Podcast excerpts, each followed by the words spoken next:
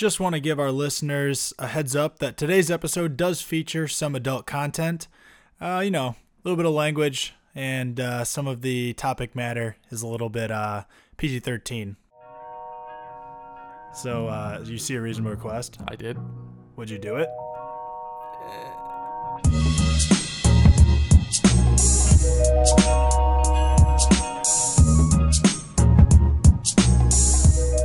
Hello, and welcome back to episode number three of Direct to Podcast. My name is Kurt Schneider. And I'm Keenan Wetzel. Today, we're going to be talking with director Andrew Laurich. is a very accomplished director living out in LA.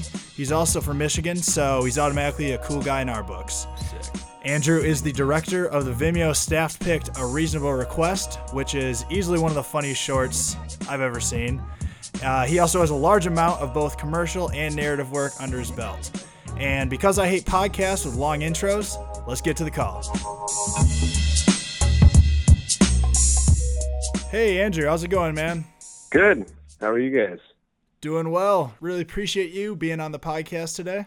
Well, thanks for having me. I feel uh, I feel honored to to be at a place where people even want to interview me on a podcast. Well, great. I, you've got you've got some awesome stuff. We're looking forward to learning the uh, method behind your the magic you're making. You know, just to kick things off, tell us, you know, how'd you get your start directing professionally? Um, well, sort of a circuitous journey. I went to film school at the University of Michigan, or the film program, and then um, kind of concentrated in screenwriting and moved out to LA after graduating and started working at a production company called Anonymous Content, which has been famous this last year for winning a, a bunch of awards for The Revenant and um, Mr. Robot. Oh yeah, very familiar. And yeah, they also did uh, what's the other one I'm blanking on? The um uh, the Michael Keaton one about the Boston Globe oh, Spotlight. uh, spotlight. yeah, yeah. Yep. They did that one. So, anyways, they, when I started working there back like 2005, 2006, they were sort of their the engine of their company was commercials, and so they were famous for having kind of these cool feature directors doing commercials like Spike Jonze and David Fincher and Mark Romanek. So I kind of got seduced by the idea of of commercial directing as kind of an in to feature directing. Right. Um, and so I started building a reel, started shooting spec commercials, and kind of was tutored by the EPs at Anonymous. And ended up getting signed by this small company uh, when I was really young and didn't really get any work out of it. And then that kind of, I, either they disbanded or they just dropped me from their roster. But uh, a couple years later, I co-founded a company called Contagious LA with another director and a producer, and that's since grown and kind of where I've been at. And I think just through terms of answering the question of, of how I came about it professionally, I think just the process of shooting commercials on spec and then eventually like you hear I, it was like I caught wind that there was a friend of a marketing director at this small internet company needed a commercial so I was like oh shoot you know so I shot something for him and got paid a little bit of money for it and then um, he sent it to his friend at Google who then put my work on this database and then I started getting hits from more companies and then eventually just kind of kind of grew um, it was it was probably a longer process than the overnight process that a lot of people I think experience with with maybe like feature films, a hit feature or a hit short. Right. Hey, Andrew, it's Ken here. Um, I just want to kind of ask about, uh, you know, spec work. I think a lot of young directors are trying to figure out how to get into um, directing kind of bigger stuff. And uh, what was your experience with spec work? Would you recommend a young director does a lot of stuff on spec, or um, kind of what's your thought process around, uh, about that? Uh, that's a good question. I, I think more broadly, what's important is is to just keep directing. hmm I think I think working begets work um, in a lot of fields, but particularly in directing. Now there are so many different like crowdsourcing agencies that you don't necessarily even need to do something on spec. For example, there's an organization called MoFilm. Right. Um, I don't know if you guys have heard of that, but they, Yep. they're an international company putting out briefs for different brands, and and you can oftentimes get grants of up to like five to eight thousand to shoot something, with the potential then winning an award and traveling somewhere around the world for it. So Yeah, not a bad deal. I think that's what's that? Yeah, not a bad deal to do that. It's not a bad deal. Actually, I, I, I, and my first time I went to, or the only time so far I've been to Cannes was through them. I did a uh, short, branded short for them and got flown out, which was kind of cool. What what uh, brand did you do that spec for? It was for Sovereign Bank, okay. or in Spain, it's Santander, I think. And what what was that process like? I mean, was it similar at all to working with uh, with an agency working on a commercial, or was it very different? With MoFilm, Yeah. Um, it, that was different. That I ended up shooting um, on spec initially, and then just blindly submitting it, and then it ended up uh, winning.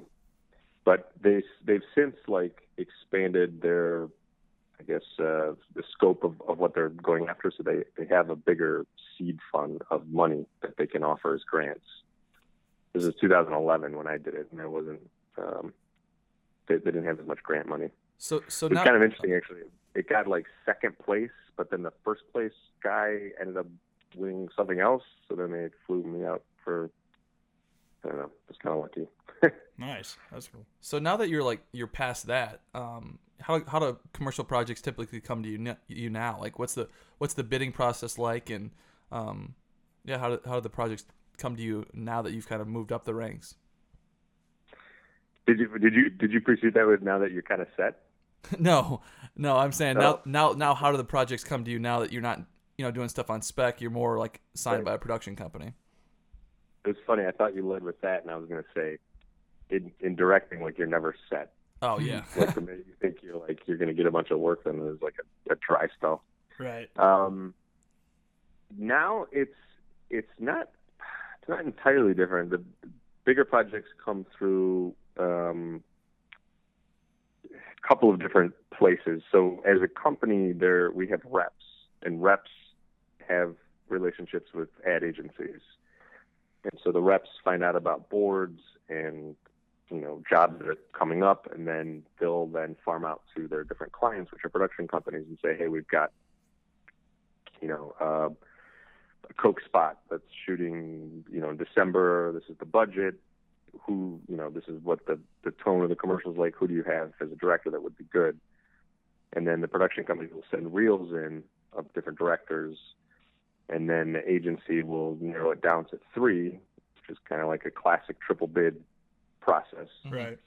and then those if you get you know if you get into that club the, you know the top three then as a director you get on the phone with the agency you pitch your take on it you go back and you write a treatment which is kind of a pain in the ass but oh yeah. a necessary evil um it's basically like writing a, a huge visual essay Right. and how you would approach the commercial. And then based on that, the production company matches a bid, which is informed by what your creative approach is. And then they send that package off to the agency, and then uh, agency then decides who they want to recommend, and they bring that to the client, and then the client either says yes or no. And then pretty soon after that, like you start pre-production in earnest. So commercials are nice in the sense that like it's pretty quick. Mm-hmm. Right. Um, I'm I'm I'm curious. bidding on one. Go ahead. Oh, I'm just curious for you know, in building your treatments, you you know, you, you try and really spell things out visually. Um, Mhm. What are what are some ways you've been able to do that? Because I know for me personally, I have a hard time, you know, finding reference images that you know I have the vision in my head, but it's hard to really convey that in the treatment. Have you found you know any sites or anything specifically that you use to help build your treatments out? Yeah. Um, in terms of visual references, there's a, a site called Film Grab. Have you heard of that? Yeah. Yep. with all the yeah, it has a list, a long list of features on there. Yep. So Film Grab's great. I also have um, I had a, a buddy of mine that was a, or still is an art director. Um, but back in the day, he sent me like 25 or 30 different photography websites Hmm. that he used for inspiration. So usually for treatments, I'll course through all 25 of those and just look for relevant in- images. Um, because photographers, if you go straight to photographers' websites, you're going to get a better image than you would through any stock image website. Right. So so once you Um, so once you once you win that project, um, kind of moving on past the treatment, you've won the project. Um, you've convinced the creatives you're the best, and uh, what what are the next few steps in pre-production? Are are you hiring out from there, or what, what's kind of your next step? Yeah, so even before that, when you get to the triple bid phase and you're you're you're bidding on it, um, the production company has to start putting crew on hold, even though you don't have the job, Mhm. simply because once it's awarded, it happens. In a couple Fast. weeks, yeah. Yeah. So, like for example, uh, it wasn't last year, year before that, I was shooting. It was a commercial for Gogurt at like kids yogurt, hmm Right. and Great yeah, stuff. Delicious. Yeah. I have actually I've shot three or three or four commercials for them and have not yet to try it. Um, still They don't me. have samples on But- set. Cra- Yeah, they Crafty's did. got At Craft Gogurt. Services. At craft services, they brought it out, but it, it was so sugary. I was like, I. Yeah, it's Might get a definitely sugar definitely one. give you that crash. yeah, exactly. So I'll be crashing mid take. so, um, so for example, with that, like the producer called me uh, the day before, and he says, "Look, we, it doesn't award till later this afternoon. It looks like you're you're going to get it, but you know they have to, you know, get approval from client. If it awards, you need to be on a plane tomorrow morning to New York casting. Wow. So, because it's so quick, they start like the, the producer will start putting the keys on hold. Being the keys being like the cinematographer, art department, AD. Um, that's pretty much it. All right. Oh, casting director, those, those, and location scouts. So sometimes they'll even start location scouting. And then you just, if you don't get it, then you just have to cancel all of those holds on people Mhm. or book them if you do get it. Right. And then so do you have a do you have a DP that you work with really regularly? Like a kind of a go-to guy or does it kind of vary per Um, project? Y- yes and no. In in I think in commercials more so than features, directors tend to to bounce around between different DPs. Mhm. Um, in part because of availability. Like you can't you you can't plan on on a commercial so far in advance to to be able to like secure the DP that you want all the time. Right. Um, I've worked a lot with a guy named Scott Uhlfelder. Um, but I've also, for like uh, the car work I've done, I've shot, some spots for Mercedes. They tend to be pretty, the luxury car brands tend to be really picky about who shoots it. Mhm. Kind of rightly so. They want, The camera car and all that. They gotta have yeah. Yeah, they want guys that have, have worked the Pursuit or, Mhm, or yep. Russian Arm and have shot cars. So a guy named Joe DeSalvo I've worked with on that. Um, yeah, I've, I've probably worked with maybe not that many, five or six DPs. Would you say that you DPs. are more of a a camera director, or you on set? Are you more based with the talent? What what would, you know? What's your kind of balance? Do you leave a lot up to your DP on shot lists and focal lengths, or are you kind of spelling that out and he's just kind of you know lighting on the day? How would you how would you describe your relationship like in pre-production with the DP and then on on set? Um, I tend to like to control as much as I can. I don't know if that's a good thing necessarily, but I I generally Sounds like a um, directing thing. Yeah. I will generally uh, plan, I'll do the shot list and um, go over the boards with the cinematographer and get, get his or her input. Um, and then on set, it kind of depends. Sometimes I'll, I'll have have him kind of set up the shot how he thinks hmm and then tweak it. But generally, I, I kind of pick the lens, you know, on the day when we're shooting, the lens and the angle, and then they're, and then I I leave them alone in the lighting department. I let them kind of paint it with the light. So it sounds like they're not you're not too involved with them until day of production then. Um, there's a li- there's a little bit of collaboration before, um, like with uh, specifically with the last Mercedes job I did, we shot in Miami, but the DP was based out of New York, but was in LA. Um, I think like three days before I left for Miami for another job. So I met with him maybe two. This was two weeks before we started shooting, and we kind of had a meeting, and then we maybe had ten hours of phone call before he actually flew out to Miami, and then in person we went over the boards again. It's like a fair amount. I think as much as you can given the schedule. Right. Try to collaborate. So kind of transitioning to your, your more your narrative work, which I, I think a lot of people um, know. Um, you know, how do you compare the two of commercial to narrative, and kind of what, what do you enjoy more? Like, what how do you compare those two? Mm. Well, I haven't. Kind of regrettably, I haven't done as much narrative work as I have wanted to. Um, I, I sort of, you know, kind of on that premise that commercials would be a good transition into to features started working so hard in commercials that I just have kept trying to get commercial jobs. Um, and I think it's it's in ways distracted from or, or maybe sidelined my narrative pursuits. Uh, and it wasn't until last year that I was like, you know, screw it, I'm just going to shoot a short film, um, which was a, a, reasonable request. So in terms of um, in terms of the transition, I think for me was an exercise. What you don't get a lot in commercials is character. Right. Right. Um, so it was I, I approached it from more of a writer standpoint, kind of putting on my writer hat, my old screener hat, and, mm-hmm. and focusing on characters and dialogue, and not being sort of consciously not being as obsessed with the image which in commercials you kind of have have to be. And in commercial directors, um, oftentimes can be successful on simply visual acumen. Yeah. Which is why a lot of them have a hard time transitioning to features because you know a lot of like a lot of commercial directors are photographers or former art directors or production designers. So they have cool visual looks, but they're not so much character or story guys. Well, yeah, and and you know, along those same lines, uh, do you change the way that you approach, you know, directing actors for for narrative versus commercial? Um, yes, because uh, I think in in narrative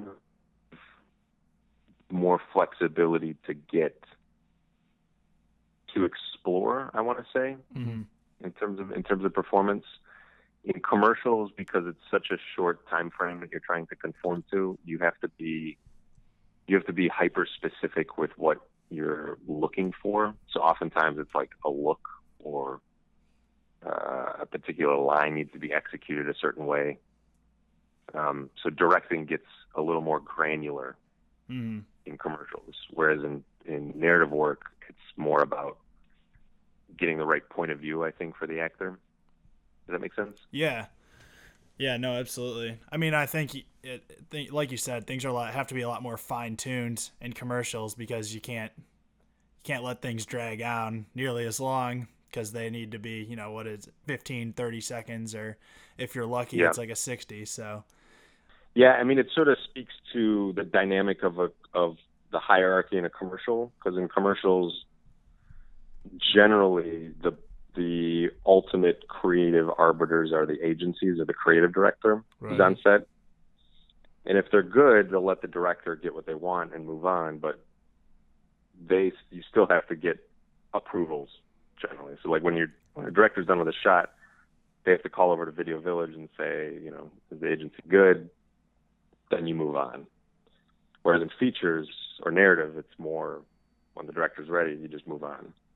Yeah, the director's the director's god in in narrative. Yeah. Yeah. Which is a good little quip, maybe to distinguish that um, was a guy that directed Charlie Countryman with uh, Shia LaBeouf. Right. Yep. Uh, I forget his name. Frank it wasn't Frank Budgeon. It was. He's a big commercial director. He's maybe like top ten in the world, and this was either his first feature or one of his first big features and he was giving an interview at the DGA, and someone asked what's the biggest difference between commercials and features, and he said, in commercials, if the director jumps off the train the train keeps going. Like there's enough agency there. They kind of know what they want. He's like in, in features, if the director jumps off the train, the train crashes, and burns. right. Yeah. It's a good way of finding a metaphor for that. Yeah. No, I, I think there's a lot of definitely a lot of truth to that. Um, yeah. I mean, I don't. It just seems like there's a lot of a lot of politics that goes into it too. It's just kind of like figuring out the right time to to tuck your tuck your tail between your legs and just kind of go with what they're saying and right time to stand up for yourself. Yeah. I think there's a it's definitely a battle and you got to know you got to know when when's the right time to do what. Yeah. But when sure. you know, kind of transitioning over to your your narrative stuff, um, let's talk about the reasonable request. Um, how that how that project kind of come about uh, when you got to actually be kind of the dictator on set. I was autobiography. no, for for anybody who hasn't watched Reasonable Request, watch it and you'll understand that that is a hilarious joke. um, so a buddy of mine with whom I worked on this project called Art and Corning, who was in advertising, had pitched me the idea of doing the hypothetical turned real and and finding the most taboo version of that. You found it. The, yeah, which is this spoiler alert. Can I give the spoiler alert? Yeah, uh, yeah. I mean, it's up to you. That's, yeah, it's fine. It's uh, so so the father son blowjob. And of course, we we were also batting around a half dozen other concepts for a short film, and uh, and so he kind of like kept pushing on. it. He's like, "No, I think this is gonna be good," and I was like, "I don't know. It seems it seems like it felt very sophomoric to me." Right. Until I kind of thought about it, and I was like, maybe there's a challenge in in shooting it in a way where it, we just go for a super grounded approach and mm-hmm. find the real life characters that would actually consider this, you know, debate. Um, and so that's kind of how we came upon the conversation in the diner. Right, I, and I think that's my favorite thing about it is it looks I mean, it looks like a, a, like a clip out of a feature film. It's it's you know so highly cinematic, and you have no idea that it has any comedy to it until you get you know over halfway through, and it just that surprise is just awesome. Um, right. what what was what was production like on that? Did you did you guys have a budget? Did you do like a Kickstarter, or what did that look like? No, we the the total budget was three thousand I split it with uh, with Gabriel, the co-writer on it. Um, I think we shot for we were in the diner for about eight hours. I think we we were rolling for about six, and then that was pretty much it. A small crew. I think we had twelve people. Um, just pulled a bunch of favors from folks that I knew shooting commercials. Um, and then uh, I think once we finished it, then editing kind of took a while, just with schedules and also kind of futzing around with different takes and trying to find the right tone. Um, it was a little hard because the the John Ennis, the dad, uh, I didn't have a chance to really talk with him much before we actually started filming. Mm-hmm. He had just read the script, and we had like a ten minute phone call, and he was like, "Yeah, I'll do it." Sounds like, like, his Great. character. Yeah. Um, he was, I mean, super nice, but kind of like uh, he's just busy and kind of all over the place with different projects. Um, to the extent that I was worried he had forgotten we were supposed to shoot when we were when we were shooting, so I had a PA go to his apartment and pick him up, um, just to make sure he would arrive on set. So when he showed up on set, he didn't, you know, he just didn't quite have the he didn't have a premeditated grasp on the character, um, which is not his fault really. I think he just was busy, so it took a while to to kind of get him to the place that you see in the film, which is the more grounded version. Mm-hmm. Simply because we just had to workshop kind of different approaches to it. And and how did that look how what did that look like? Was that just you sitting down with the two actors and just kind of having a conversation while everyone else was, you know, setting up lighting and everything? Yeah, I mean, it was we we would run through. For the most part, we would do the entire script in a take, and then I would have notes and kind of go up and talk to them. Um, for Steven, the the kid, since he was, we had more time to talk. He had kind of a better point of view on it, so I would just shift his point of view a little bit this way or a little bit that way. And John um, was a little more specific in terms of like, you know, different moments. Maybe you should take a drink of water or whatever. And I think that finding those specific moments for him, he found the character that you know through that approach, whereas Steven was kind of more intellectualizing it. If that makes sense. Right. So, you know, ap- after you've kind of produced this film, you've finished it up. How was it first received? Obviously, it's it's, it's kind of gained traction certainly, certainly later. But how was it at first initially when you first started sending it out to people? How was it received? Uh, well, I can tell you the initial pitch to my dad uh, did not go well. in part because it was in a hot tub in Palm Springs, so it was already suggestive. uh, I when we when I first finished it, I had no idea because I had lost the objectivity to it. So we did.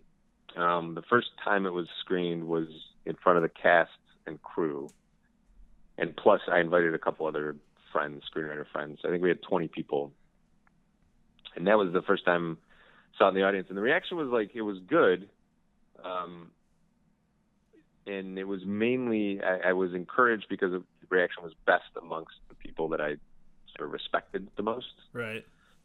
Um, but it wasn't a crazy reaction, and it so I was like, okay, well, at least, at least it's good enough to put online. Um, and then we launched it on Vimeo before we did anything else. And submitted it to some blogs, and then submitted it to Short of the Week and Film Shortage. And when it started getting hits there, then we kind of knew maybe there was something to it.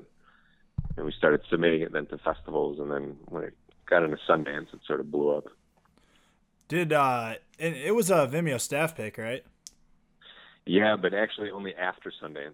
Oh, really? Because we had so I had um, a music video called "Old Bike" that got uh, staff picked the year prior, and so I kind of knew some of the context. So I reached out to them and was like, "Hey, I got this short," and they watched it and they're like, "It's great.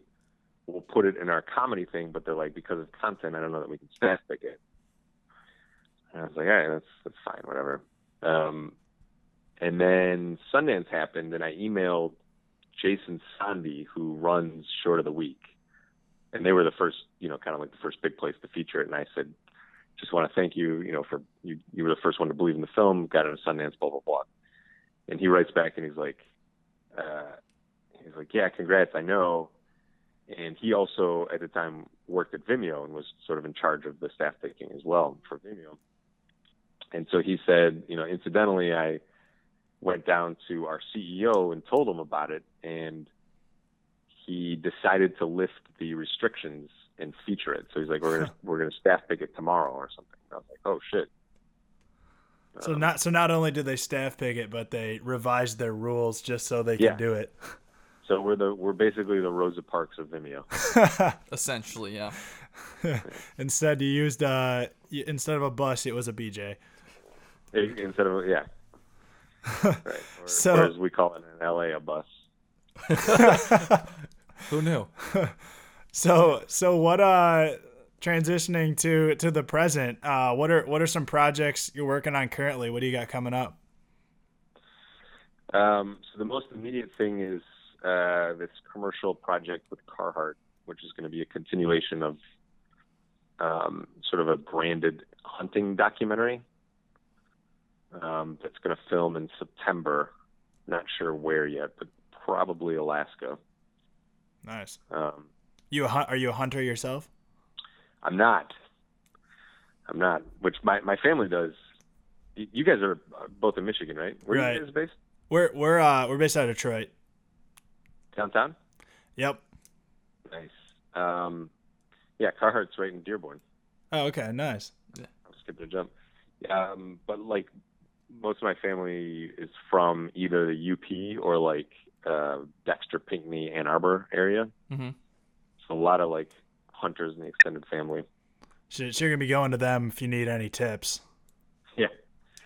Um, but it's kind of nice not being not being the subject, not being involved in the subject that you're filming, because you can kind of approach it from an objective standpoint. Right, and you So- can reach you can reach those. You can reach try and reach yourself as an audience who isn't a hunter, and that's kind of the Exactly. Yeah. Right. that's Find interesting. the universal truths or whatever of that Right. particular field. Um, so that project, um, I'm bidding on another one, but it doesn't look like I'm going to get it. Uh, shooting Indiana for another commercial. Um, but then on the narrative side, uh, I had this uh, TV project called Facelift that um, is currently at Super Deluxe, and they're debating what they want to do with it. Um, and then uh, on the feature side, I'm I'm sort of working on three separate features. One that I'm kind of writing myself, and then and then two with a couple other guys.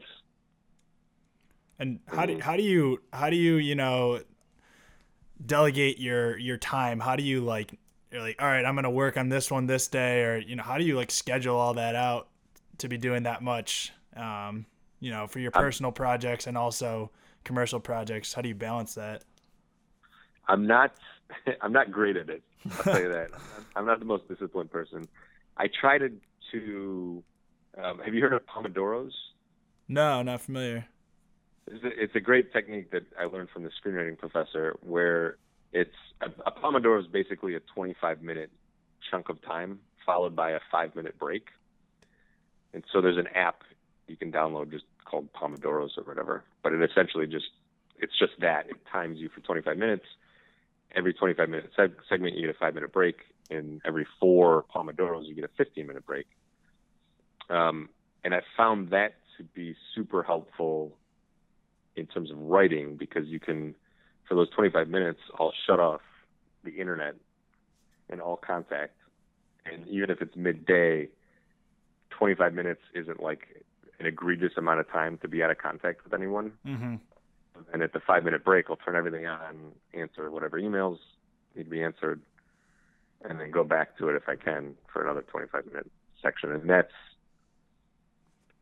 usually like two hours of writing a day has kind of helped. And then I'll spend the rest of the time either on the commercial projects or dilly dallying and procrastinating.